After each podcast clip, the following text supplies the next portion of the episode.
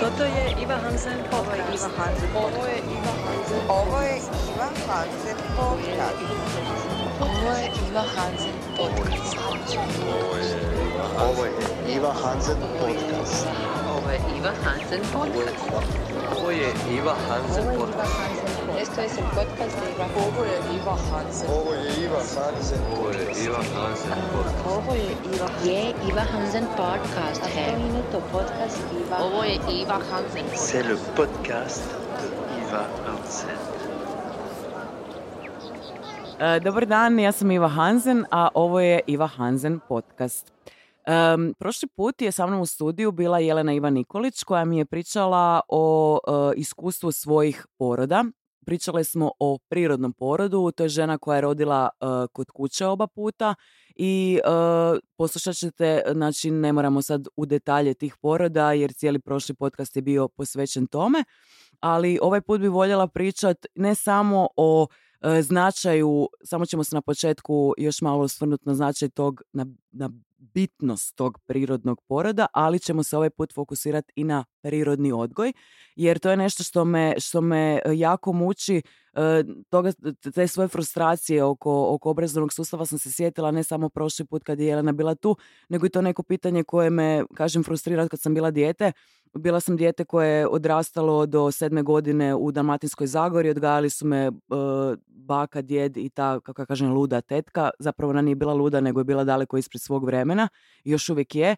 I taj odgoj se bazira na tome da u biti budem slobodna, da se igram, da volim, da me vole, da jedem doslovno ono iz vrta kod svoje babe iz, znači iz vrta, dakle ništa se nije kupovala, hrana, hrana se pripremala, uzgajala, ja sam bila apsolutno uključena u taj proces i znači ne, ne samo obrade zemlje i kuhanja, već nekako sve uvijek bilo naglasak na tom suživotu s prirodom i naglasak na razvoju i emotivnog, i intelektualnog i duhovnog.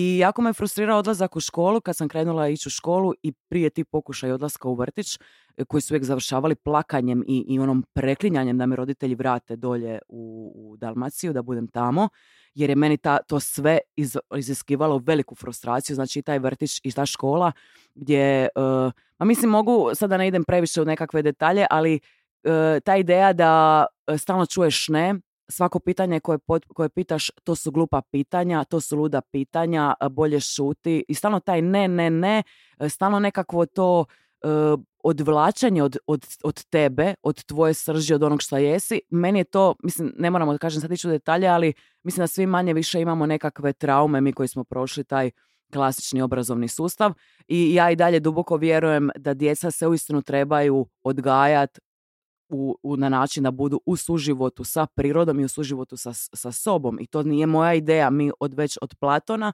imamo ideje koje nalažu takav tip, e, koje predlažu takav tip odgoja.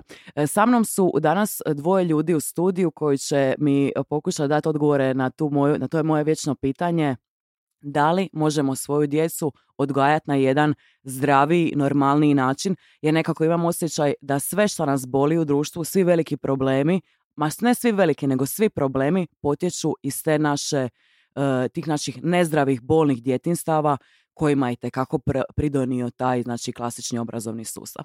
Pa dragi ljudi, hvala što ste došli. Ajmo onda možda za početak naglasiti značaj tog prirodnog poroda, pa ćemo onda krenuti u e, značaj e, e, prirodnog odgoja. Zašto, zašto, je- zašto, je, zašto je taj prirodni od- porod tako genijalan? Zašto to nije samo Jelenina fiks ideja i, i fiks ideja ostalih takvih žena? Pa da, prirodni porod je puno dublji od onog što mislimo i ne shvaćamo značenje svega što se dešava. Ali ja bih preporučio, evo, ispričat ću malo što e, knjiga Continuum koncept e, sjajno obrađuje, pa koga zanima više može se ovoga, e, na to nadovezati. Ima i na YouTube-u intervjua sa ovoga, oko te knjige. E, tako da ona je nastala pri jednom iskustvu gdje je jedna žena išla u venecuelansku džunglu živjeti sa ljudima koji nisu imali nikakav doticaj sa civilizacijom. Jel? I onda je nakon tri godine primijetila e, šta se tamo dešava, to je da ta djeca u potpunosti nisu isfrustrirana, da su suradnji jedni sa drugima, e, da nisu u panici, u strahu, nema cviljenja, nema kolika i onda e, su pokušali skužiti za šta se dešava, šta je to različito šta oni rade, a mi danas ne radimo. Jel? Dakle, pri samom porodu imamo vaganje, imamo pranje, imamo odvajanje od majke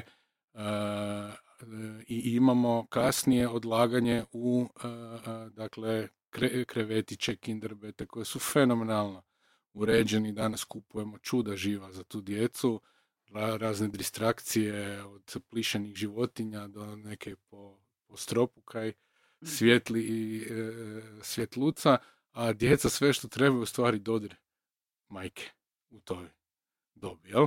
Dodir roditelja. Ali to je, oprosti e. što te prekidam, ona je i rekla da kako je zapravo neprirodno da uopće žena porađa u takvim uvjetima gdje je toliko puno ljudi, gdje su tolika svjetla, gdje je zapravo i neka razina, ne neka, nego očita razina stresa. I da, zapravo u samom već startu to dijete isto da kad izađe iz majke pod ono utjecajem tih svjetala, tih, tih zvukova, da, ono, u principu mi ne razmišljamo da je to djetetu uz to, to vaganje i, i odvajanje od majke jako stresno.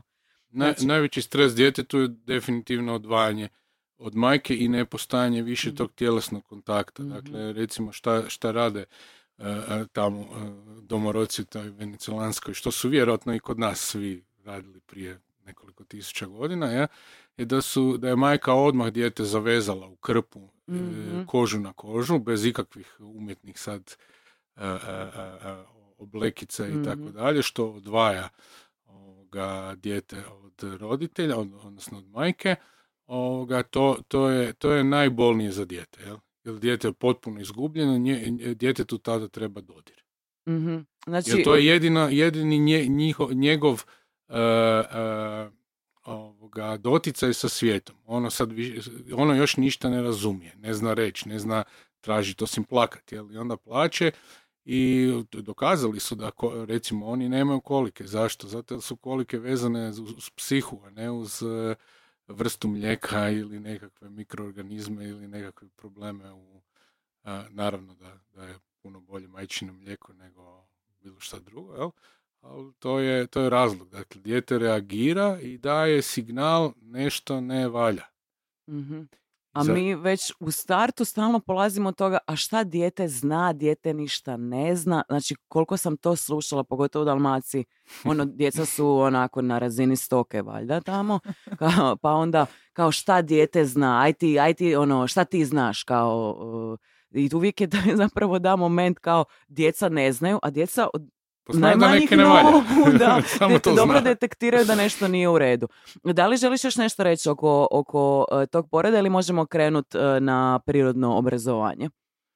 Um, pa šta znam, oko, oko poroda, oko tog što djeca znaju i što ne znaju, ovoga, uh, znaju prirodno šta trebaju, jel? mm nemaju znanje, neko nemaju iskustvo još nikakvo, ali... Ali mi ih e, kao da ih ne čujemo, ne doživljavamo. Da, ali... a zašto? E, zato jer nam je to nametnuto. Kako nam je nametnuto? Nametnuto nam je putem behavioralne psihologije koja promovira to pusti dijete da plaće i da jača pluća. Jel? I niko ne priča o tome da je jedan od e, dakle, pisaca najbitnijeg tog dijela koje danas svi fakulteti uče, se ispričao čovječanstvu da je uništio čovječanstvo sa tom knjigom i sa behavioralnom psihologijom koja je u potpunosti u temelju kriva.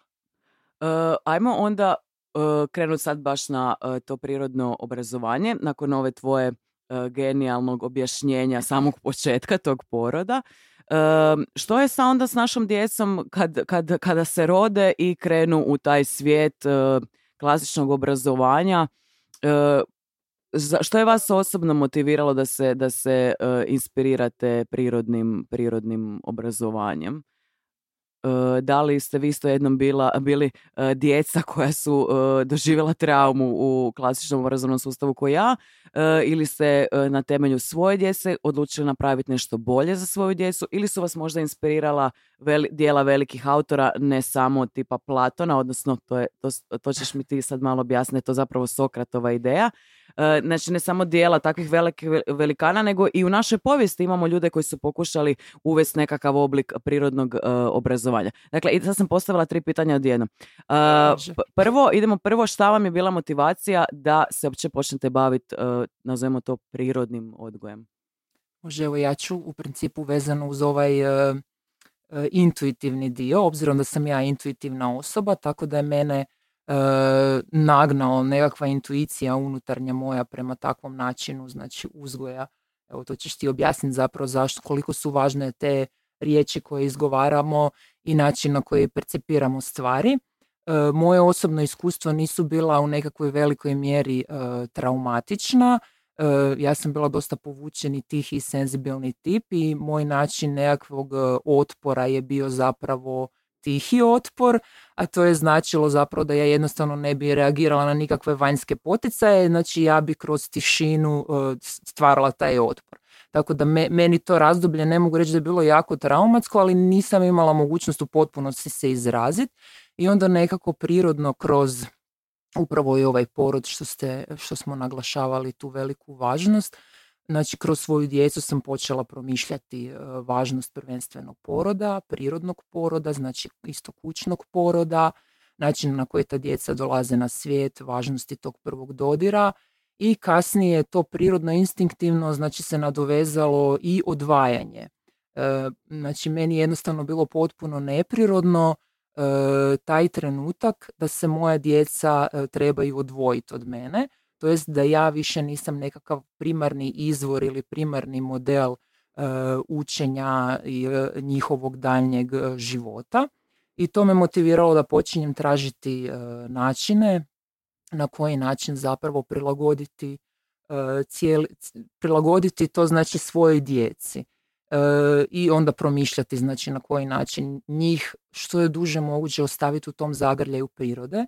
To mi je bilo strahovito važno ono što me užasno mučilo, e, znači vezano uz nekakav e, sustavni način e, obrazovanja i odgoja je upravo bila i prehrana, način prehrane, znači zadovoljavanje potreba moje djece, ne samo znači tih fizičkih, bioloških potreba, već i emocionalne potrebe, duhovne potrebe, to mi je bilo isto strahovito važno.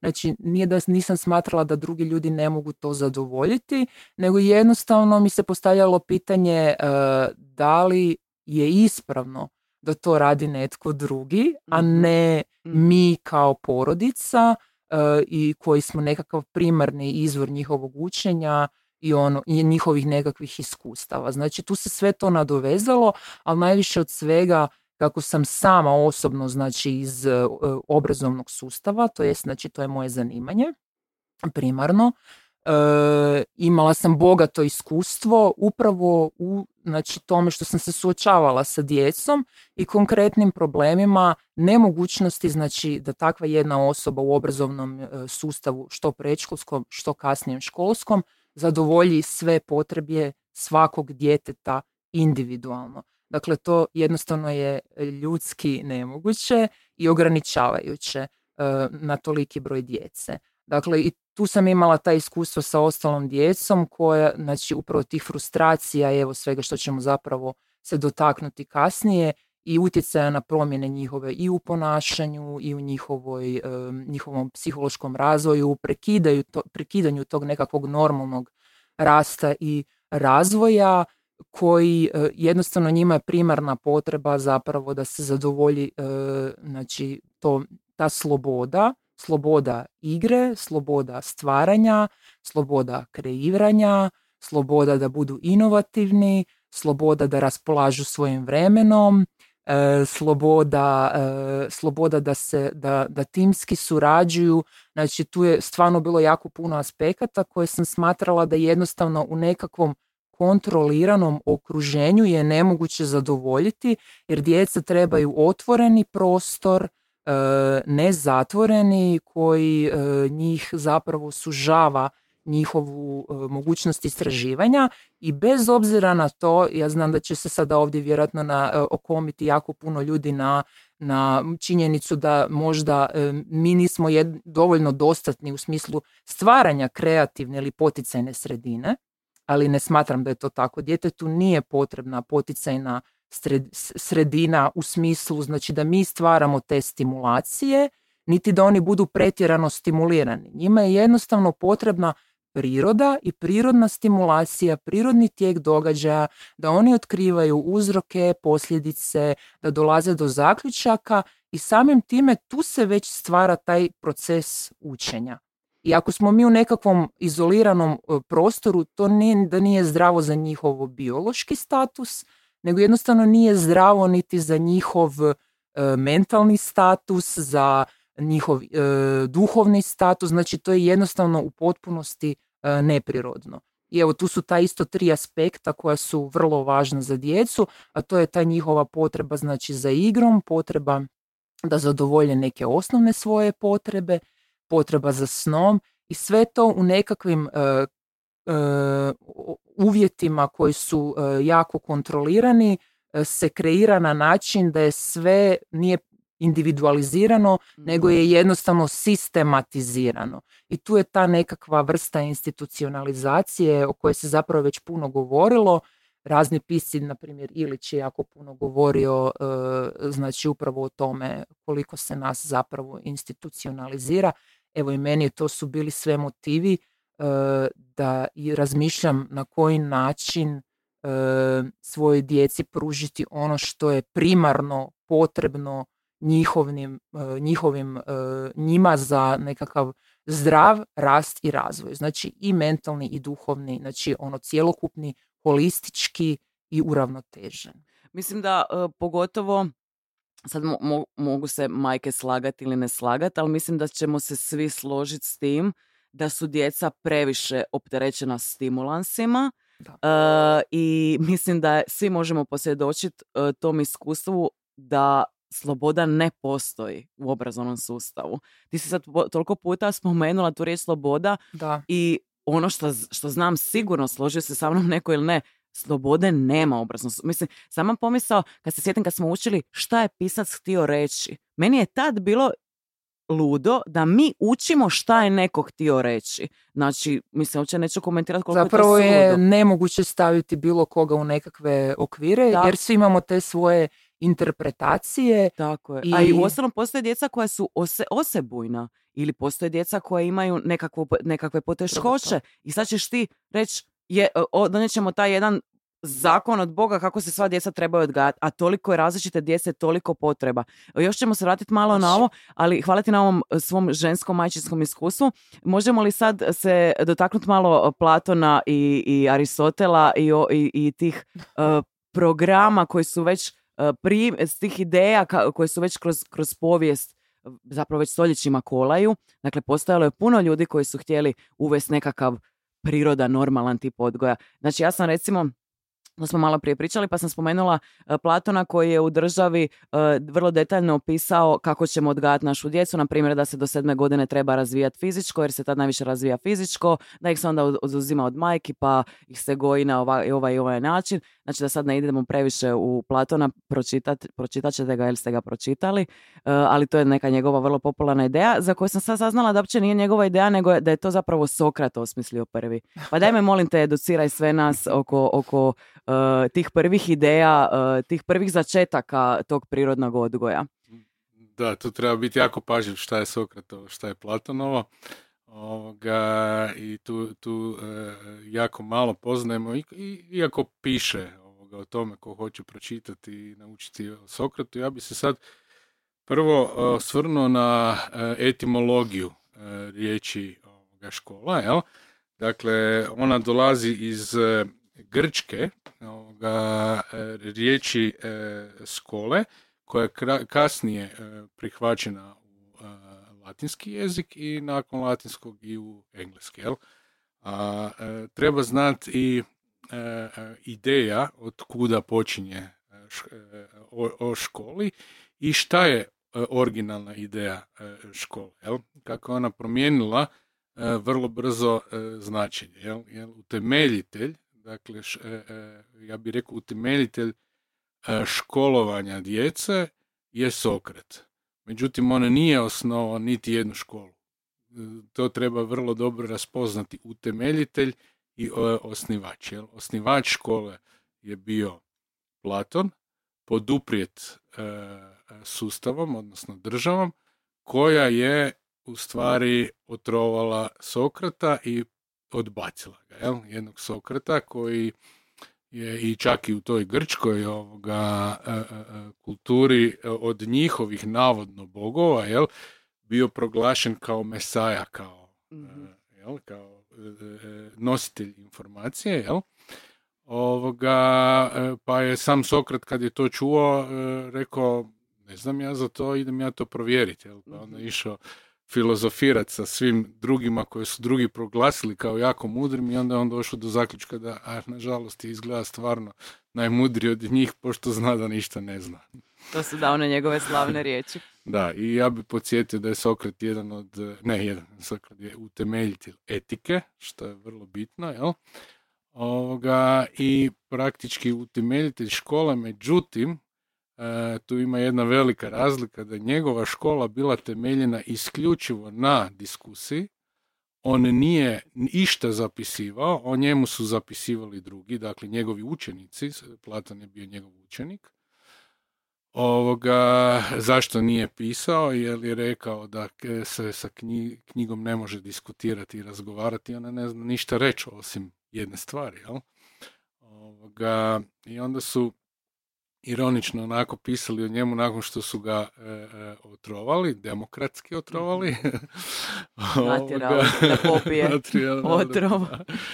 Ovoga, onda su još ironično pisali o njemu, recimo engleska ovoga, verzija je baš onako vrh- vrhunac ironije gdje kaže apology of Sokrata. U stvari njega su pre- e, doveli pred sud jer su ga htjeli prisiliti da se ponizi i pokloni i da se ispriča, a on to nije napravio. I on je svjesno znao da ide u smrt, ali nije htio ovoga, e, e, e, Odustati od njima, svojih načela, od svojih ideala, e, bi ja rekla. da, da. Od, ja bih rekao od poruke koje ima za nas kao civilizaciju. Ali jel? mislim i cijela ideja zašto su ga ubili je zato što ono kriv, e, kvario je mladež. Tako je. Kvario je, a tako je. upravo tim obrazovanjem, znači učenjem, edukacijom, raspravom, on je njih kak ti kvario. Mislim, potpuno suludo. Da, da, Znači, jer- mi smo već imali u povijesti ljude koji su nam htjeli objasniti kako da, da gojimo svoju djecu, ali smo ih likvidirali. Pa da, apsolutno ima to. Pa evo, i likvidirali smo i Ilića i Mandića. Dakle, totalno smo ih... Dakle, Ilić koji je jedan od, od intelektualaca proglašen za tri najveća intelektualca modernog doba. Pedagogi, Od, filozof. da. od, da, od kojeg su učili američki reformatori i Mhm. tako dalje. Mi ne znamo da postoji. Ne mi, nego pedagozi, učeni pedagozi od alternativnih škola ne znaju tko je on. Kako se čovjek zove imenom i prezimenom? Daj nam malo, e, sad nam recite nešto. Ivan Ilić. Ivan Ilić, zašto je Ivan Ilić? e, Rođen na Braču. aha, daj nam Majk- malo. e, mislim da je majka iz s Brača, otac iz Slavonije ili tako nešto, jel? Onda je preko Beča e, u Americi završio, doktorirao razno razne stvari i tako I to dalje. govorimo, bio oprosti, profesor. e, početak 19. stoljeća. Deve, Da, 19. prije, indu- stoljeća. prije industrializacije, znači, otprilike to je taj početak, znači, E, Kojih on- godina on, ne, je? on je, on je umro, ja mislim, kasnih 70-ih, e, 80-ih. Ne, ili čak i kasnije. Ne, ne. kasnije, kasnije je 70-ih umro, ali 70-ih je razvio je na- zapravo e, taj koncept. Da, kroz- 60-ih, 70-ih godina on radi na tom. Njegova dijela su recimo, žalosno je da su ga Srbi preveli, mi nismo. da. Mhm. Fenomenalno, ne, i jako loš prevod gdje, gdje kaže dole škola, a u stvari Ivan Ilić priča o deschooling society, jel? Šta, e da, to, sam, to smo isto e, ti ja kad smo pričale, pa smo spomenuli pojam unschooling. E, Daj prvo da malo o Iliću kažemo zašto je ono takav, takav genijalan lik, pa ćemo... Uh, Da, i ovo ovaj, je zapravo, on je idealan e, upravo Zašto kroz toliko- njega objasniti Da. taj pojam unschoolinga i deschoolinga, ovo što evo ti isto Mhm. pričaš. Evo ćeš ti, Da, pa unschooling je u stvari kada djecu ne uvedeš uopće u školski Daj sustav nam prvo reci obrazovanja. zašto je e, Ilić tako genijalan lik, još malo. Šta je on predlagao? A, e, nije, zbog to je su samo jedno od njegovih Mhm, dijela. On je, on A je šta je konkretno pisao... on predlagao u tom dijelu? e, u Da, tom da li dijelu... nam je već dao nek, ili ne samo kroz to dijelo, nego kroz svoj rad općenito Evo mogu ja ideje? ukratko. Može- dakle, on je u principu razvio svoju kritiku tadašnjeg društva, znači koje je počelo e, industriali- industrijalizacijom, znači tim, znači tog cijelog doba, gdje su se počeli, znači on je imao kritiku ne isključivo školskog sustava, nego općenito cijelog društva i tog ocijepljivanja od onoga što je prirodno i naturalno e, prema ovome što je neprirodno čovjekovim potrebama. Dakle, to je ta e, industrializacija i institucionalizacija. Dakle, on je jako izražavao e, svoje nezadovoljstvo sa tom institucionalizacijom jer je stavljalo e, u drugi plan čovjeka e, i njegovu mogućnost da donosi odluke samostalne, da kritički rasuđuje. Dakle, sve se temeljilo na to dakle, da postoje različite vrste institucija koje su čovjeku potrebne i da on ne može sam suvislo, suvereno donijeti određene odluke o vlastitom životu, nego su mu potrebne dakle ti različiti sustavi o kojima je e, on ovisan. I tu je dakle i ta kritika zapravo škol, ško- školstva kao školskog sustava koji u principu isto znači obrazovanje institucionalizira. Znači, Stavlja ga u te okvire. Dakle, spomenuli smo Ilića, prije toga Platona, odnosno Aristota, bože, Sokrata. E, Dakle, ta ideja prirodnog školstva nije ništa novo. Ona Ne. konstantno kola kroz čitavu povijest i našu i svjetsku. Ona nam je spuštena u stvari od toga Sokrata kao mesaje, jel? mhm, mhm. E, e, na ispravan jedan način. I onda je vrlo brzo, dakle kako je on otrovan i, i Platon je onda stvorio ovoga sustav školski, a ne ono što je bila ideja e, Sokratova u stvari da se putem diskusije, dakle svako ima šta za reći i pitat, a to je recimo jedna vrlo karakteristična e, stvar u sustavu e, gdje ćete primijetiti da dijete ne smije postavljati pitanja. Mhm, to, da, da, da. da. A, a to je osnova djetetovog razvoja. Dakle, dijete kroz igru njemu dolaze Ideje. pitanja i ideje, jel? I onda u stvari on, šta dijete prirodno treba? Di- Dijete treba prirodno Pratnju. vodiča. Mhm. Dakle, pratnju, da, vodiča. Dijete treba da se ima kome doći kad nešto treba, obratiti i pitati, jel? I danas u svijetu sve više i više se pojavljuje to projektno učenje, kasnije ćemo se i ovoga dotaknuti Elona Maska koji Ali je još prvi uvijek u nema svijetu. te fleksibilizacije u smislu znači tog nekakvog vođenog učenja, znači postoji jako puno planova i struktura što je zapravo neprirodno znači u sustavu učenja djetetova zato što vi treba, treba biti fokus na djetetovim potrebama i interesima i on je zapravo taj koji nas vodi i znači koji postavlja ovo pitanje što smo rekli i onda mi tu slijedimo njegove interese, nje, od- njegov entuzijazam, ono što njih e, u principu potiče na promišljanje. Nadahnuće, maštu, Nadahnuće. zanos. Zanos. Ja, e, prije nego što krenemo u definiranje pojmova unschooling, unlearning i sve to un, Aha. E, Šećem se prije koju godinu nasipom sa svojom pesicom i tata e, i dijete od jedno, pa rekla bi četiri godine hodaju nasipom i e, mali kaže, tata, kad si zadnji put dota- dotaknuo oblake? I ja ono gotova, ja sam totalno ono u emocijama razvaljena, ja vidim taj klinac će biti ono poetska duša, obožavam ga i tata kaže, šta?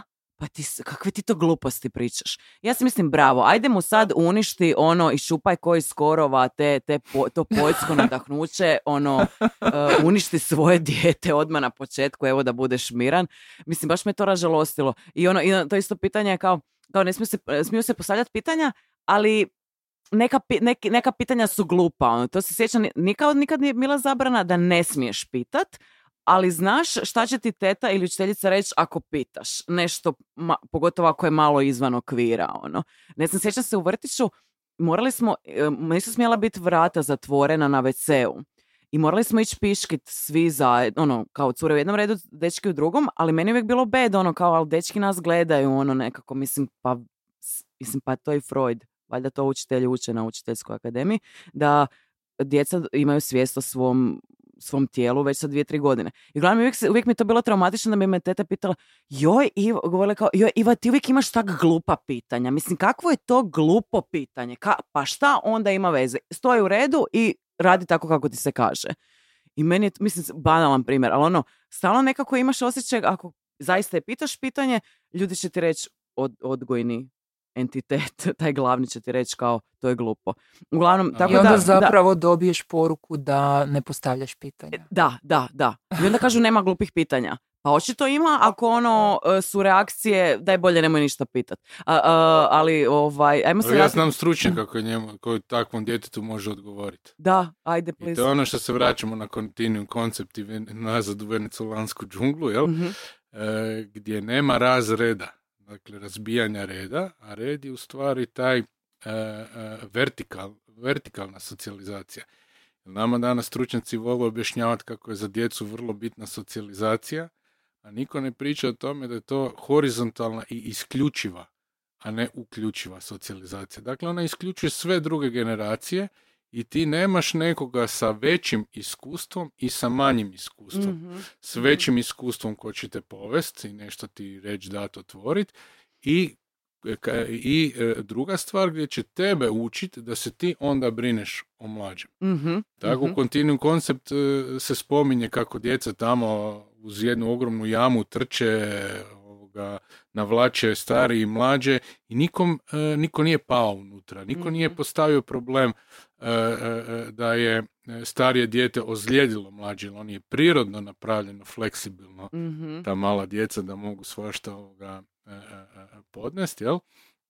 I to je jedna, evo, e, e, e, neinkluzivnost ovoga gdje se, i šteta u stvari koja se čini e, razdvajanjem generacija, jer onda oni više nemaju učiteljica to što od priča od priča, to poslije što se među njima dešava i to je čak, to je poznato ovoga šta se dešava u trećem razredu pogotovo, jel? gdje oni umjesto suradnje e, e, e, prihvaćaju e, konkurentnost Mhm, i onda mhm. se udružuju u manje grupe i onda rade jedni protiv drugog. A to je u principu način kako današnje društvo funkcionira, jel? Tak- tako smo mi konkurenciju uveli u igru, jel? Mhm. I onda smo dobili igra plus konkurencija jednako je sport, jel? Onda moraš pobijediti, moraš Znači učite se već... medalje, a ne e, imati jedno is- i lijepo iskustvo igranja a, ovoga, i, i, i učenja. jel? Znači od malih nogu te se regrutira da postaneš taj kao Vojnik. vojnik, ta životinja koja će se grabit na tržištu rada, a ono ići praktički preko mrtvih. Školski sustav se zna da je vojni sustav, to nije nikakva tajna. Pa da, i malo prije si rekao isto zanimljivu stvar da e, tipa od svega što djeca nauče u školi ostane samo 3%. Jesi, to, jesi tako nešto rekao? 3% Da, da, to je znanstveno, ima, ima takvih nekih detalja gdje je, e, e, to se priča da je u stvari e, e, učenje se dešava, pravo učenje se dešava samo kroz igru. Jel? I to je učenje koje ostaje e, e, trajno unutar sinapsi, gena i e, ono ostaje, to je na, na jednom, ajmo reći, duhovnom planu i ono je trajno zacrtano. Jel? A ovo e, kondicionirano učenje, e, e, to je u stvari e, š- š- š- školiranje, kako bi ga nazvao, Mhm. ne? Evo ja bi se Dakle, nadovezala e, samo na tebe ovoga vezano uz ovo, znači to je to zapravo životno praktično učenje i iskustveno koje trajno ostane zapisano i možda je isto važno ovo- napomenuti kako zapravo u školskom sustavu to i načinom na koji je strukturiran školski sat, e, znači zvonom koje prekida zapravo jednu aktivnost, se djeci isto na podsvjesnoj razini daje poruka da ako su oni u tom trenutku angažirani u nečemu što njih motivira da dalje saznavaju o tome i postavljaju poticajna pitanja i uče, e, poruka na podsvjesnoj razini je sada se to prekida. Evo, to Mhm. sam Evo, htjela dotakli još- smo se John Da, Taylor Gata. čekala sam, zato sam nado, htjela Da, sam potaknuti. Da, Johnny evo, da. Taylor Gata je još jedan ovoga pisac koji je ovoga najnagrađivaniji e, profesor e, i dakle iz školskog sustava Amerike ikad najnagrađivaniji i pisao je upravo o problemu e, e, te, te, te škole. Ovoga, on se dotiče sedam tema ovoga šta škola radi, a najveći zaključak je u stvari da e, škola je, je ono najviše što radi je e, ovoga postavljanje autoriteta, izvanjskog autoriteta, dakle i dresiranje e, djece da e, slijepo vjeruju i poštuju e, izvanjski autoritet, a ne onaj svoj Mhm. autoritet. Pa, ne znam, mogu ja pročitati recimo to na Wikipediji ima čak opet nažalost čak na srpski ima na hrvatski nema ali Možeš, budemo mi možeš. to Možeš i na srpskom, mislim, e, ja vjerujem. da, dobro. ono, Stvara, smo z- e, dakle, Je. njegov zaključak je stvara zbunjenost kod učenika, e, uči prihvaćanju e, klasnog i e, e, kastanskog e, društva, čini učenike ravnodušnim prema svemu, e, čini ih emocionalno zavisnim, čini ih intelektualno zavisnim, uči ih e, onoj vrsti uvjerenosti koja traži stalnu potvrdu od strane eksperata, odnosno autoriteta. Uvjerava ih e, da je privatnost besmislena jer su stalno promatrani od strane vršnjaka i odraslih. To je ono kad sam ja rekla teti zašto ne smiju biti vrata, onda rekla šuti, pričaš, pitaš glupa pitanja. Znači da, ne smiješ imati privatnost, moraš slušati mene, ja sam ono... I ne trebaš apsolutno- promišljati stvari zapravo svojom vlastitom glavom, ne, ne trebaš imati svoje mišljenje, nego postoji jedno u- opće validirano mišljenje, nekakva kulturna norma, nešto što je izvan nas. Znači, Mhm. nije, u- nije nešto što dolazi iz nas, iz naše nutrine, što je potpuno neprirodno, zato što sve, sva, ta duhovna, duhovna znači, razina je ono što je iznutra, a ne ono što je vanjsko, znači, Da, to kad, kad govorim, kad pričam s ljudima, onda kažem, ali vanjski svijet je odraz onog šta je u nama. unutra, upravo vanjski svijet. Ne, to. mislim, gore, n- vidim da ne razumiju baš uopće tu rečenicu, a druga stvar, to im je kao nekako valjda premistična izjava, prespiritualna izjava, ali da, kako će ljudi razumjeti da je vanjski svijet odraz onog što je u nama, ak- ako od, od samog početka u obrazovnom sustavu te se uči da se odvojiš od sebe, od svoje duše, od svojih emocija, od svega zapravo što je u tebi. I spaja I sa... da kreiraš tu Mhm, zapravo mhm. realnost svojom nutrinom, Mhm. onime što je u tebi. I- Mhm, spaja sa intelektom. Mhm, I to se mhm. i to mudro se zna zašto. Jel? To je danas e, isto u medicinskim istraživanjima dokazano. E, I e, e, zna se zašto djeca e, pišu i čitaju u toj ranijoj dobi. Ne, mi imamo još jednog genijalca koji je rođen ovdje ovoga, na našim područjima, zove se Rudolf Steiner, jel? Mhm. E, koji je u stvari rekao kao i Jean-Jacques Rousseau e, da bi djeca trebala znati čitati i pisati tek sa e, pubertetom, jel? dakle od 15. godine nadalje. Jel? Mhm. A današnja znanost je to ovoga, i validirala i objasnila zašto e, i kako. E, dakle, e, doživljaj vanjskog svijeta djeca kroz igru doživljavaju kroz dušu. Mhm. I onda putem duše kontroliraju um. Mhm. Međutim, šta se događa naopačke u, u školskom sustavu? Da se prvo rade forme, piše i čita i time se spaja izvanjski svijet sa umom, odnosno mozgom. A još bi jednu, je- jednu sa strane e, e, noticu samo Mhm. stavio kog to interesira, ne? E, Postoji dosta ovoga stavova da mi u stvari svoj um ne možemo kontrolirati. Jel? Mhm, To je jedna, mhm. jedna vrlo interesantna i druga tema o kojoj bi se mogao drugi podcast napraviti. Ali evo, toga sam se htio dotaknuti i da, da je to za razmišljanje da razmišljamo da li se stvarno u obrazovnom sustavu djeci radi upravo ono što ona ne treba. A i sama ideja da obrazovni sustav uopće ne, pri- ne prepoznaje dušu. Znači, ja sam u susret sa dušom, ok, ta moja tetka ovaj, spaljena me od, odgajala, pa sam, pa, sam, pa sam ono, znala šta je duša, ali tipa, uh, nisam mogla pričati sa svojim prijateljima o duši. E, zapravo sam se prvi put susrela sa dušom u obrazovnom sistemu na fakultetu.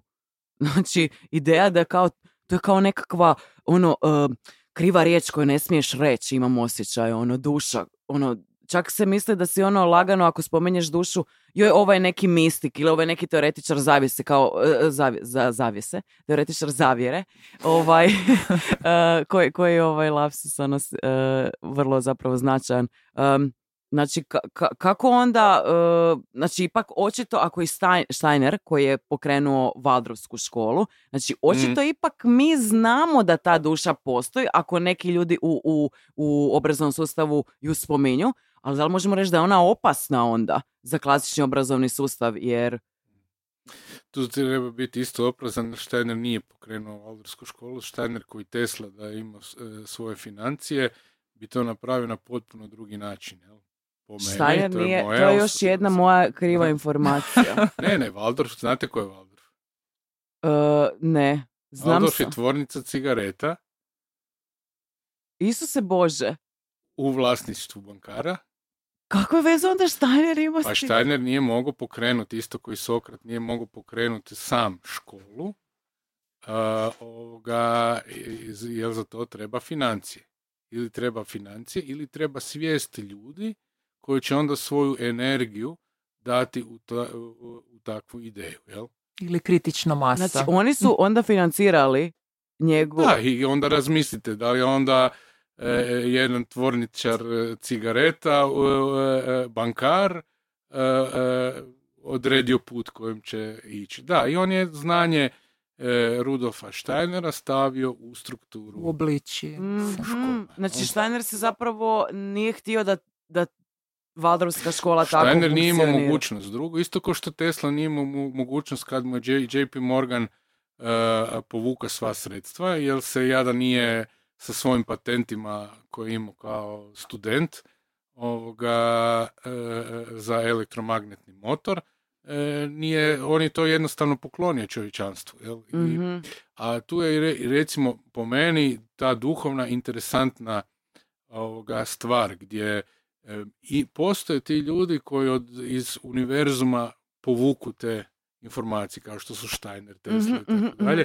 Međutim, oni ih ne bi ni dobili informacije da nisu e, u tom na toj duhovnoj razini Mhm. da oni jednostavno to žele dat.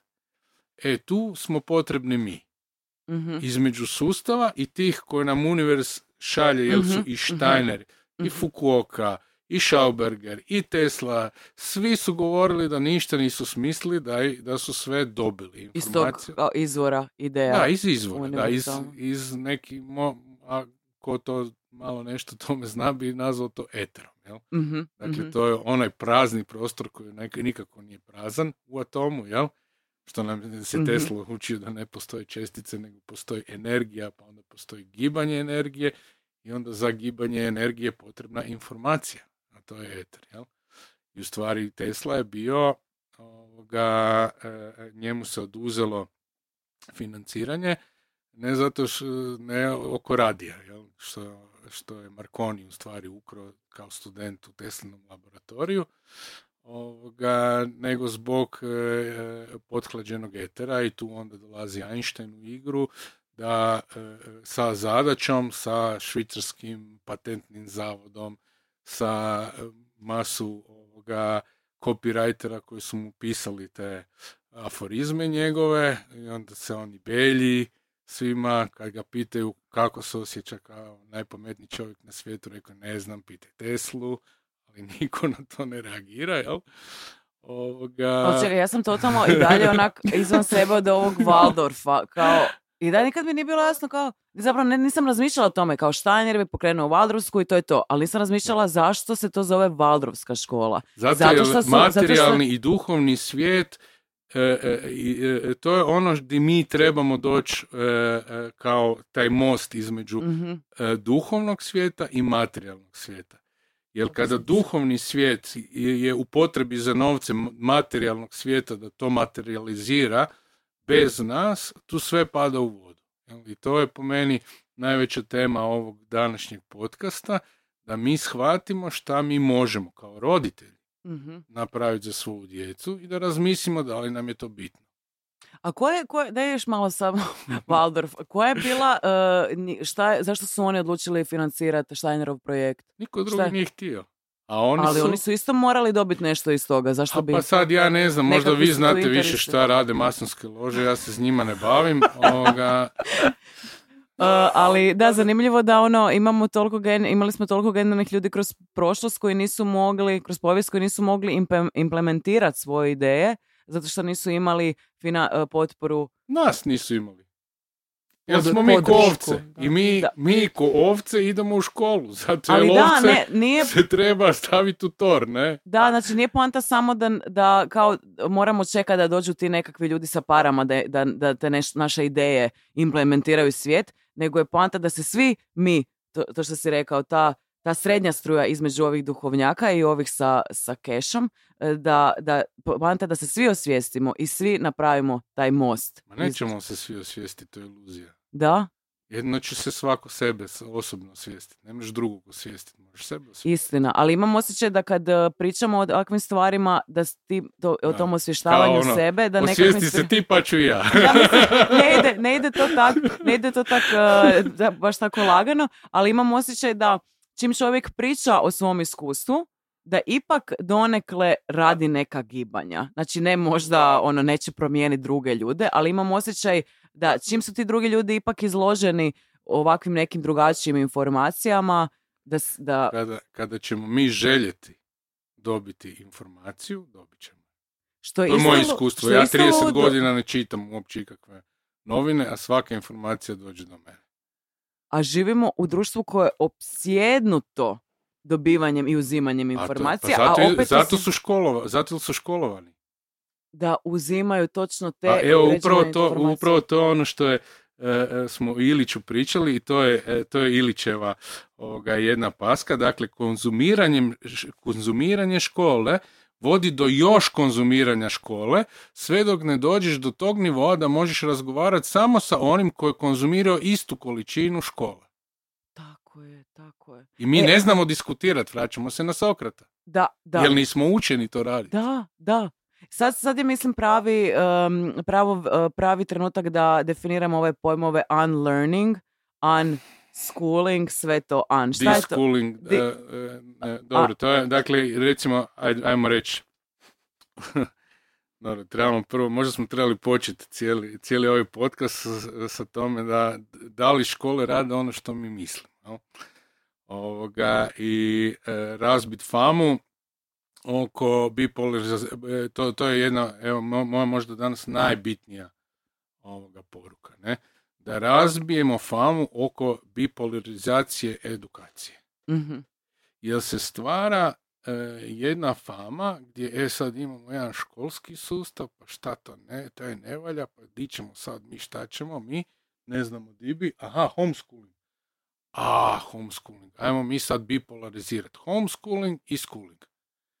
E, međutim, bitno je da e, e, objasnite da ima jako, jako puno vrsta, ja bi nazvao edukacije, jer je isto školovanje i edu- edukacija e, e, su različite riječi. Jer školovanje je nekako nametnuta edukacija, a educirati se može slobodno. Mislim, sam Tesla je krao od oca knjige i u svijeću čitao ovoga, te knjige. Onda mu je on to zabranjivo da će pokvariti vid i tako dalje. Mislim, čuda je taj njegov otac napravio za Teslu i što ga je oteo kada je napustio fakultet, pa ga je oteo nazad u Smiljane, pa je on nažalost morao umrijeti ovoga u roku tih tjedan dana kad je Te- Tesla odlučio da neće on pratiti to što mu govori na fakultetu, kad mu je profesor rekao osam fizičkih zakona zašto on ne može napraviti elektromagnetni ovoga, e, motor, a Tesla njemu odgovara ja ne znam kako, ali imam intuiciju da se to može i ja neću pratiti ono što me vi Navodite. reći, jel? I onda je pobjegao u Maribor, ne? Tu otac dolazi sa ža- žandarmerijom, vodi ga u Smiljane, on bježi u Velebit tjedan dana, koliko je trebalo da otac od tuge i svega umre. jer kao on je jedini dobio tu šansu da on bude prvi cijenjeni profesor. Ovoga, I onda je nakon e, toga on od- odlazi u Budimpeštu i e, Pariz i onda u roku od pola godine, kao što je rekao, dobiva informaciju iz univerza, odnosno etera duhovnog svijeta, dobiva kako da pomogne čovječanstvu. jel? Ali, oprosti, ali, znači, zamišljam Teslu kako bježi tamo, e, krhki, e, ma- mali Tesla bježi tamo preko sedam gora i sedam planina, ne zato što je nešto skrivio, nego zato što želi ići za... Pobjeći škole. e, pobjeći škole. U biti on želi ići u susret znanju, ali ne na, to, ne na ovaj način koji, koji je klasičan. I sad me ovo isto Kondicioniran. kondicionira. Škol, škol, školst- školiranje je kondicioniranje znanja. da? Hvala ti, ali mislim i ova situacija gdje mi, gdje nas troje sad sjedimo i ja ne smijem s- vaša imena, e, ne želim vaša imena e, i vas otkrivat jer ne želim da imate problema u svom svakodnevnom životu. Mislim, sama ideja da kao moramo raditi ovaj podcast ono nekako malo low profile jer bi mogli reći neke, neke ideje koje, koje su pre kontroverzne Nije. je meni Sve, sve ovo što govorimo vrlo logično, vrlo jasno. jasno, jasno, ali... Vrlo prirodno, jel? Ko, ko što, evo, ja bi se na- nadovezao što smo prije bili e, govorili, jel? Ka- kako je priroda, recimo, interesantno stvorila kod djece sistem odvajanja od roditelja, jel? Gdje je prvo to, kao što smo rekli, da u veneculanskoj e, e, džungli e, e, djeca kao klokana, recimo, kod mame stanuju dok ne, ne, ne počnu hodati i govoriti, jel? Onda počnu pr- prvo nakon šest mjeseci malo puzat, pa onda nakon godinu dana e, govorit i e, hodat i onda se odvajati od roditelja, pa onda ona gube mliječne zube pa dobije one prave zube s Mm. kojima mogu stvarno zagrist nešto, jel?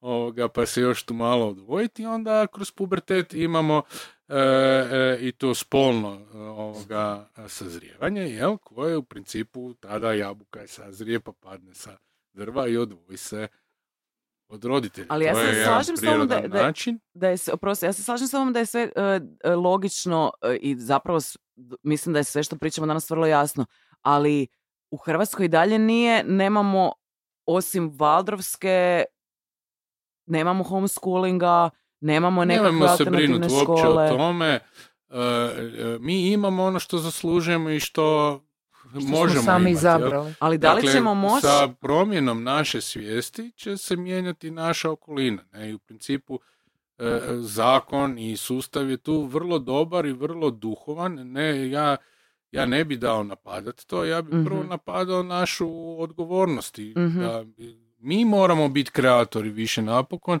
šta želimo i šta ćemo raditi. Moramo biti vrlo duboko svjesni i odgovorni toga da ono što radimo da će to biti ništa drugo.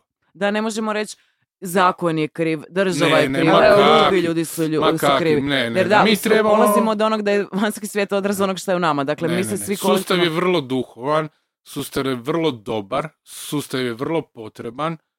E, jedino je st- stanje svijesti naše to koje mora onda kreirati jednu kreaciju koja će onda zaživjeti i u stvari je uloga zakonodavca e, da stvori zakon prema običajima kako mi živimo. Mhm. Prvo sam to ja htjela sad nadovezati se na tebe, zapravo ne tražiti dopuštenje ili tražiti odgovornost u drugima, nego opet ono što smo Da. pričali, ta nutrina, počinjanje od samoga sebe, preuzimanje te odgovornosti. Dakle, ne postoji ništa izvan nas. Znači, mi moramo prvenstveno preuzeti tu odgovornost i onda krenuti u to kreiranje i tražiti, znači jer je to naša dužnost, sveta, ako mogu tako Mhm. reći, tražiti ono što je, što je naša, Ne što je tražit, ne tražit, nego hodat tim putem. hodat tim putem. Mhm. Dobro, to Hodat sam tim htjela putem. reći. Dakle, i mi trebamo znati da tek kad napravimo korak, onda ćemo vidjeti šta se dešava. Sad ovak Znači- sjedimo i fa- fantaziramo kaj bu kad ka- tako, kaj bu tako, onda mi od zakona, Dobro, to "A, sam, to sam htjela reći zakone zapravo. s kojima ćemo mi, ej, pa čekaj, Ali znači, pa ne, e- ne možeš ti dobiti nešto na, ako ti na svojem, od duhovnog svijeta nešto dobiti. Mhm, Ako mhm, ne stojiš na mhm, svojim nogama, duhovni svijet će te prvi šlepit s leve i s desne. mhm, upravo I to reći, jel stojiš na svojim nogama, jel znaš šta radiš? mhm. Ok, onda ajmo dalje. Dakle, uvijek ćeš dobiti test, nikad ne bi bilo lagano, treba biti lagano. Ali upravo to ja sam htjela zapravo nadovezati se do kraja. Znači zapravo istupiti, napraviti korak, a onda ćemo dobiti tu podršku. Dakle i onda mhm. zapravo znači rješenja na naše I onda ćemo vidjeti rješenja odgovore. i- koje iz ove Mhm. pozicije ne možemo vidjeti, jer su oni preko brda. Jel? Znači, vi predlažete jednu reformu sustava, ali njoj Ne. treba prehoditi reforma na, s naše svijesti. Sustav će se prilagoditi nama. Mi moramo, mi moramo odlučiti da li mi želimo da sustav nama bude gazda Mhm. ili da mi budemo gazda sustavu. Ali u punoj odgovornosti. I to je ono, Da, da, to je da. ono što sam napomenuo, da se kao prvo pazi da se ne bipolarizira e, sad fama ta oko školstva, pa imamo schooling, homeschooling i, i, i schooling. E, e, I isto tako da kada znamo da očekujemo od sustava da podrži ono gdje mi idemo, a ne prebacujemo sustavu odgovornost, Mhm. nego uzmemo našu Mhm. odgovornost nazad. E, to je jedan veliki posao sad koji mi svi koji smo odškolovani i u stvari su, smo u Mi tom dijelu napravljeni invalidi, Mhm. da mi smognemo snage, jer mi smo već odrasli, djeca nisu, jel? da mi napravimo tu promjenu i taj iskorak. I jako, jako velika opasnost je to, e sad krivit, mi to ne Mhm, možemo, mi, mhm. mi to ne možemo i mi to nemamo, zato mi nismo ništa napravili da to imamo. Jer mi se, mi nismo uzeli, jer smo se e, e, okupili negdje četiri, pet roditelja pa rekli, ok, ajmo djeci dati nešto e, što je drugačije, jel? Idemo, idemo raditi, šta, šta, šta, evo, moj neki motiv je bio šta ja mogu za svoju djecu napraviti da ja njih učinim slobodno. Mhm. Šta, šta, šta treba da, da, da, da je neko slobodan? Znači da zna recimo uzgojiti svoju hranu, jel tako? Kaj smo nekoć na, Mhm. znali, ne? E, da znaju pripremiti tu svoju hranu, Mhm. da znaju zdravo živjeti, jel? Da znaju napraviti e, svoje sklonište, odnosno svoj Mhm. dom, ne kuće, zgrade Mhm. i tako dalje, jel? Nego svoj dom da znaju stvo- stvoriti. To smo kroz generacije ranije e, e, znali raditi. Ja sam 100% siguran da djeca mogu, e, predpubertetska djeca sama mogu napraviti svoju kućicu, da im je to onda jedan motiv dalje kroz život, da oni mogu stvarati svoju realnost i svoj život. A ne samo biti negdje uklopljeni. Ovoga, To smo i počeli Evo ovdje bi se ja isto nadovezala na ovo što si sada rekao, znači e, da trebaju znati.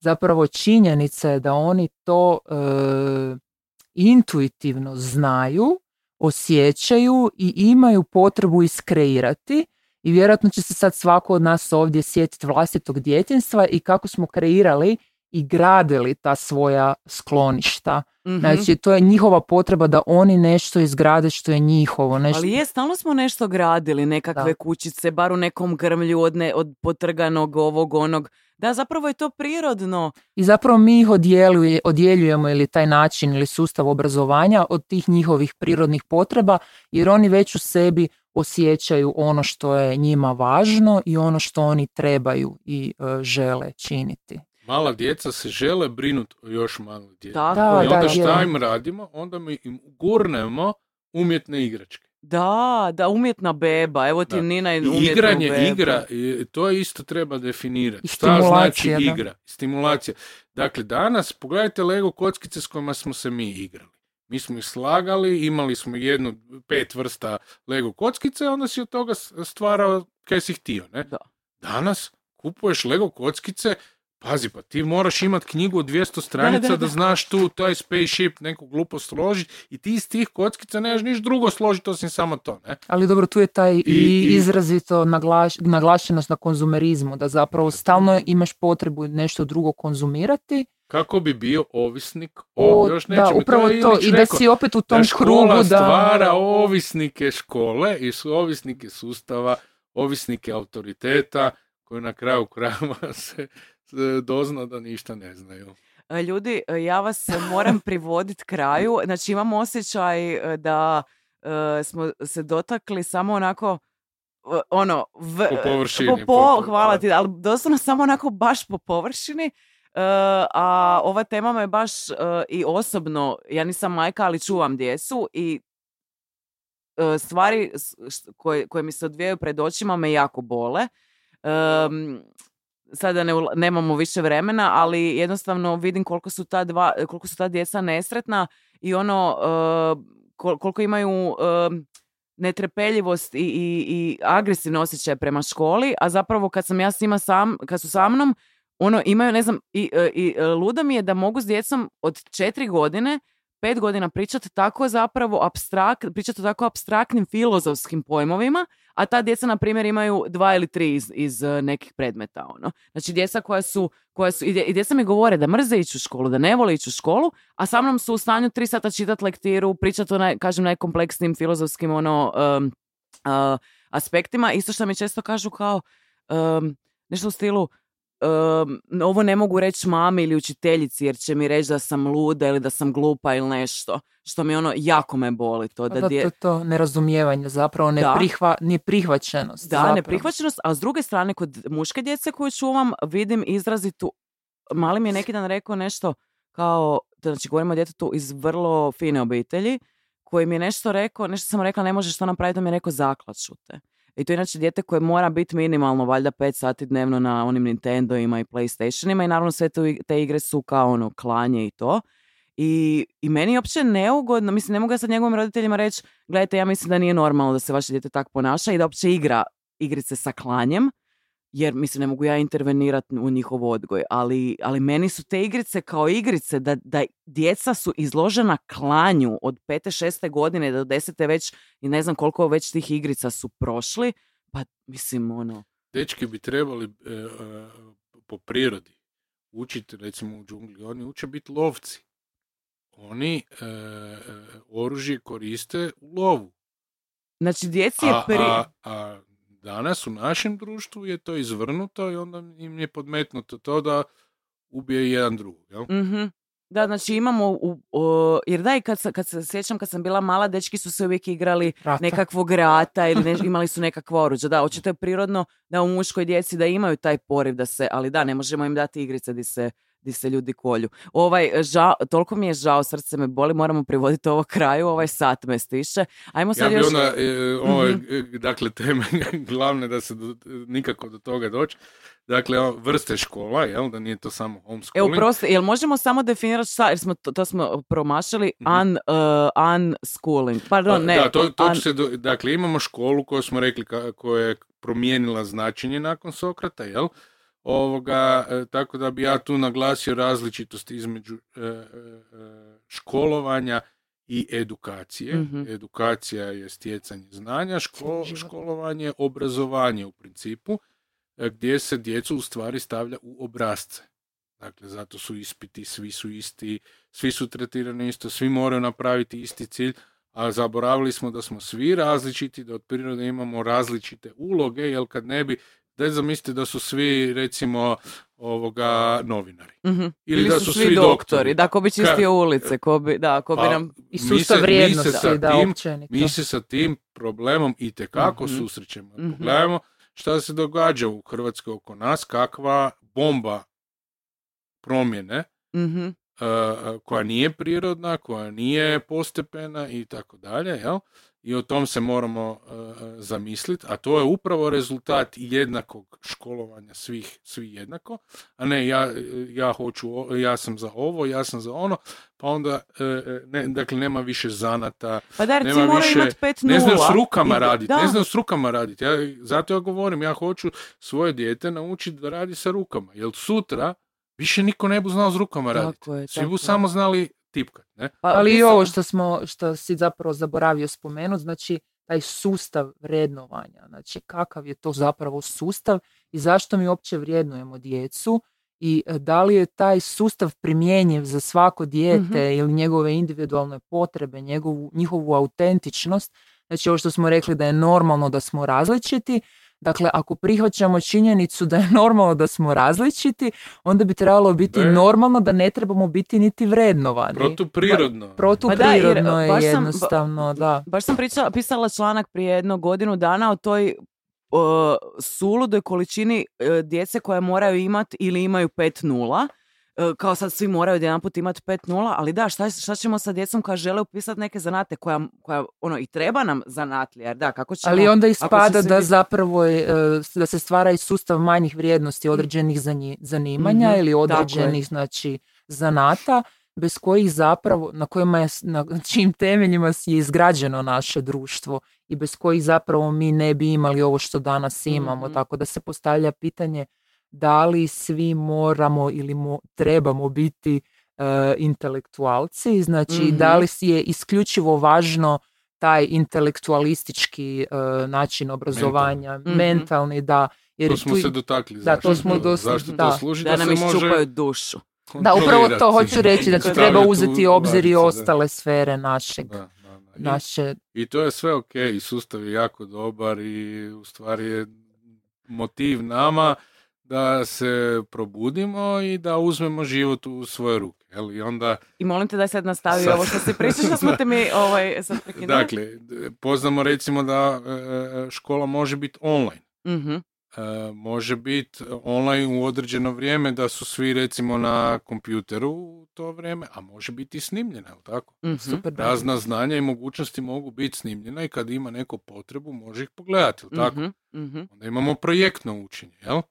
Onda e, imamo, e, dakle da razjasnimo ovo sa e, e, homeschooling, unschooling, no schooling, deschooling. Mhm, jel? E, to, to. E, e, dakle, deschooling je u stvari, e, e, to je potiče dakle od Ilića i potrebe gdje on govori da treba de, e, da, Deinstitucionalizirati. školovanje, ajmo Ja neću ponavljati to. Ali ja ću reći to kao deschooling, jel? E, i, I postoji recimo u Americi e, nakon korone, ja mislim da je jedno dvije, dva miliona djece prošlo kroz deschooling. Mhm. To je jedna druga kategorija gdje djeca kada izađu iz škole, jer moramo shvatiti da škola stvara ovisnost, ovo čemu je Mhm. e, pričao Ilić, jel? E, da onda ima reakcija, kao i recimo skidanje sa različitih Mhm. ovisnosti, da li šećera, da li Mhm. droga, da li alkohola i tako dalje, ima određena reakcija i oni to mjere e, godinu dana za mjesec dana. Dakle, mjesec dana škole treba mjesec, e, godina dana školovanja treba mjesec dana gdje će dijete prolaziti kroz različite krize, jel? I, ovoga, I onda će nakon tog perioda tek ponovo dijete uzeti stvar u svoje ruke i sad onda biti im, razvijat interes za određenim stvarima i tu se samo onda educirati, zašto danas postoji takav portal ko nikad do sada. Pazite, znanje je svugdje dostupno, ne? I ono što se događa sa, u stvari, tim internetom i tako dalje, gdje oni postaju čuvari e, djece roditeljima, umjesto da postaju kao jako vrijedan alat. Gdje je tu pitanje da se mi organiziramo, da mi, ako ništa drugo za djecu, nasnimimo te, taj, jedan sadržaj koji je kvalitetan, gdje onda oni mogu različita znanja ovoga dobivati, a gdje puno više organiziramo, dakle, nekih, e, e, ajmo reći, tečajeva, nekakvih druženja, gdje će djeca učiti raditi s rukama. Jel? To je ono što baš pu- putem interneta ne mogu. Jel? E, onda unschooling, no schooling, e, to su jedne kategorije gdje recimo homeschooling je gdje ti kroz isti program ponovo prolaziš kroz školu bez ta, ta- tog, e, e, te note, to, te horizontalne po meni loše e, socijalizacije, jel? Onda se je sa porodicom, e, Ali je isto Meni zapravo organizirano i rješenje. strukturirano kao Da, da, i da. nekakva alternativa zapravo ovog školskog sustava. Jako, jako, Mhm. ja, isto jako, jako loše. Negdje je pu- puno bolje možda onda jedan e, no schooling ili, ili un- Unschooling. e, da, Evo napokon smo došli do toga unschoolinga. To je najvažnije I, za I tu ima jako puno, e, e, ajmo reći, boja toga. Jel? Mhm. Dakle, od, Nijansi. e, i nijansi. Od e, vrlo e, ovoga e, liberalnog pristupa, negdje se djetetu apsolutno ništa ne daje, kao evo, imaš si tamo pa ak te koji put interesira, do e, e, ovoga malo više strukturiranih e, stvari gdje se pokušava onda djetetu nešto dati, pružiti.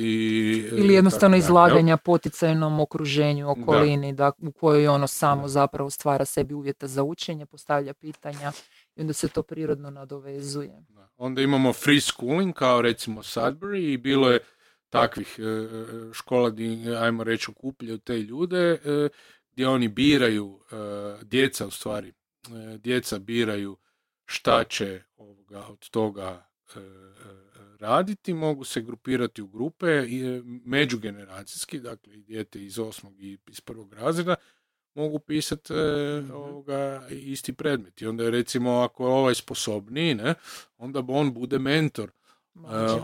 o mlađim, gdje onda e, e, učiteljima puno, puno jednostavnije, kad se e, učitelj izbaci iz funkcije da on mora trakturom nalit Mhm. u glavu, a rekli smo da im ostaje samo 3 do 5%, Mhm, to je znanstveno Ali i plus dokazano. pritisak sustava uopće gdje se nameće učiteljima isto određena odgovornost. Znači, o, o količini koji oni moraju A da, kad e, znači to- preliti tog kad znanja. je to kultura i sustav tih testova i tako dalje, jel?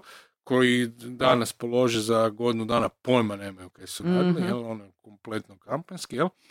E, dakle, onda da idemo dalje, to, to je free, sk- e, free sk- schools ili Sudbury, onda može, imamo micro school, imamo porodične škole gdje se okupi, jer evo, to je jedna To je moja interesantna ideja gdje se mo, da, da se recimo deset obitelji, e, odnosno porodica, e, obitelj evo, u, u, u, ima u škola u kojoj e, govore da su oni obitelj djeci, što i činjenično jesu, jer djeca obitavaju Mhm. više sa njima nego sa svojima porodicama, od kud su rođeni, rod, Mhm. jel? Ovoga, e, dakle, e, deset porodica znači 20 e, odraslih, jel? A, a, gdje su e, majka i otac uključeni u to, jel?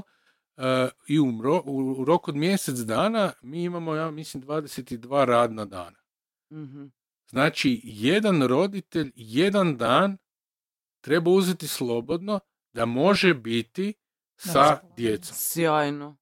Sjajno. Što je ništa. Pazi, Da. i tri dana bi se moglo dobiti. I onda možeš puta tri biti, jel?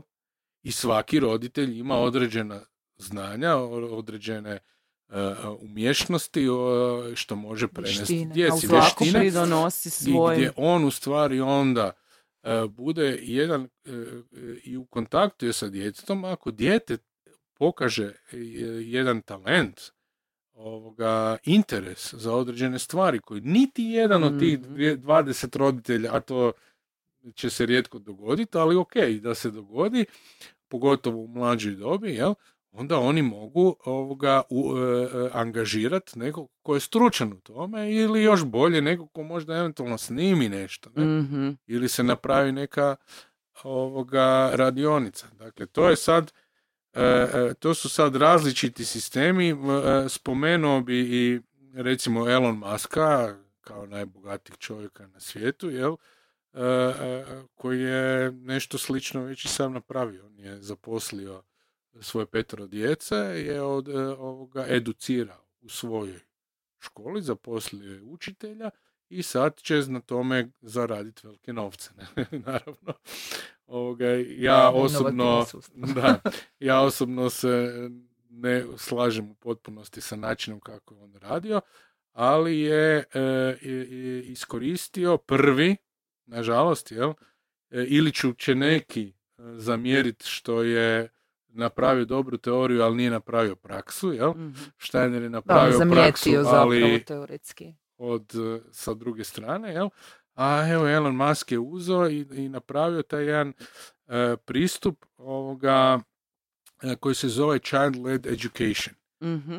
E, dakle, e, gdje se edukacija onda prilagađa djetetu. I gdje tebi nije potrebno s 50 stručnjaka u jednoj školi koji bi morali, mogli zadovoljiti djetetu, nego jednostavno kao i što oni rade u svojim firmama, jel, naprave e, outsourcing, jel? Dakle, kad dijete ima interes i potrebu za nečim, onda uzmu takvog stručnjaka i to je po meni najefikasnije i najkvalitetnije, jel?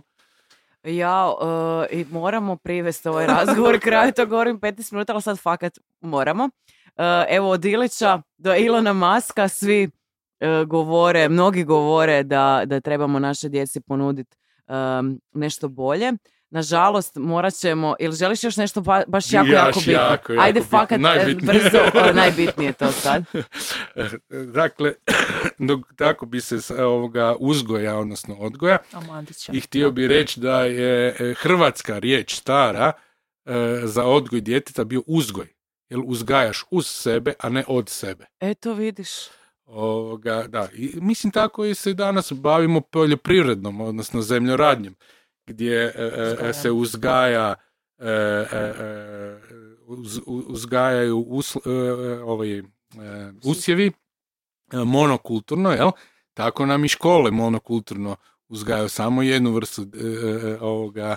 Tako je, da, dakle, Dobre stvar za, ra- stvar za razmislit. I onda treba reći jednu stvar koja je opet kao Ilić sakrivena, a imamo e, e, e, Franju Zigi Mandića, doktora pedagogije koji je 1929. imao školu, pod navodnicima školu, koja se zvala Nastava u prirodi, Uzgojni, uzgojni dom, dom. koji je napisao šest knjiga koje su spaljene. Postoje samo u nacionalnoj biblioteci, niti u knjižarama, niti u e, e, antikvarijatima, ne postoje nigdje. Ima na filozofskom. Nešto. E, da. Eto vidiš. Ali interesantna stvar, dakle, na, na učiteljskom fakultetu ne uče o nji, niti o Iliću, niti o Mandiću.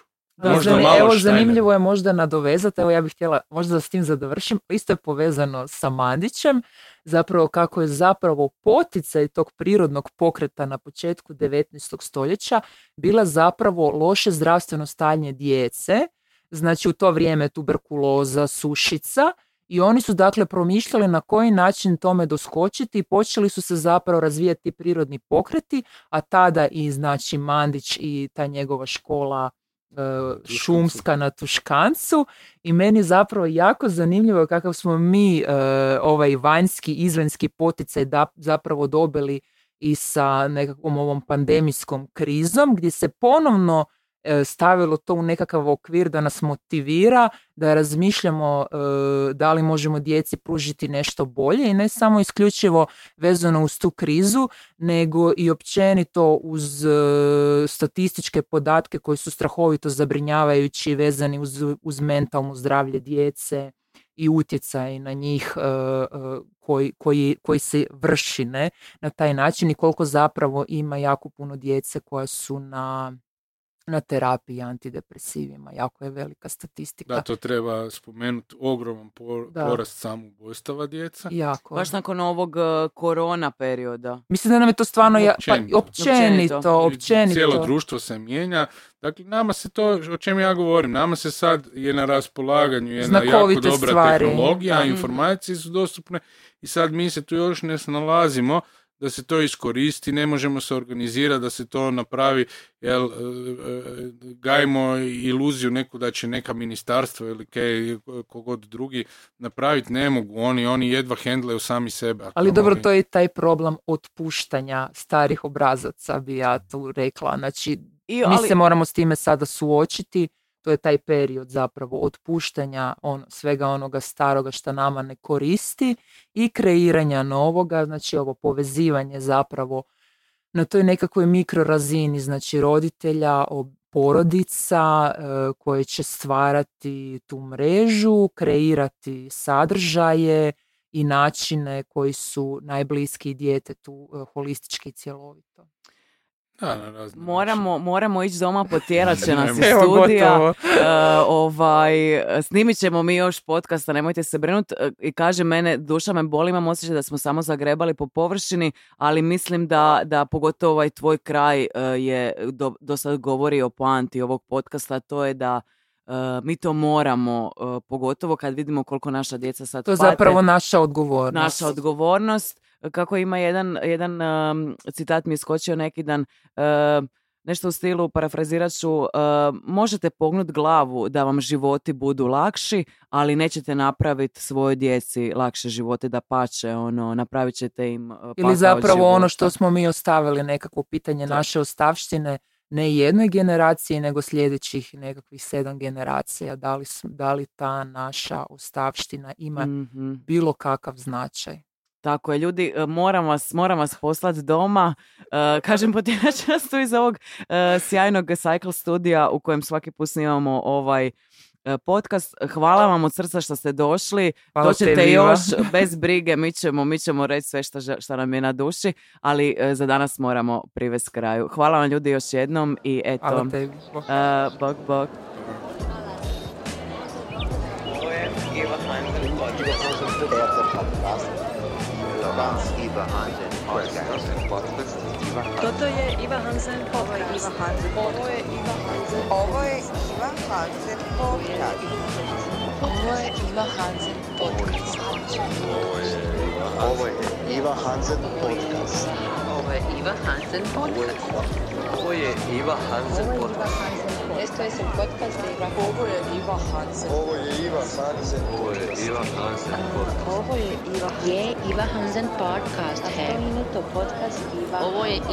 Podcast. C'est le podcast. De Hansen.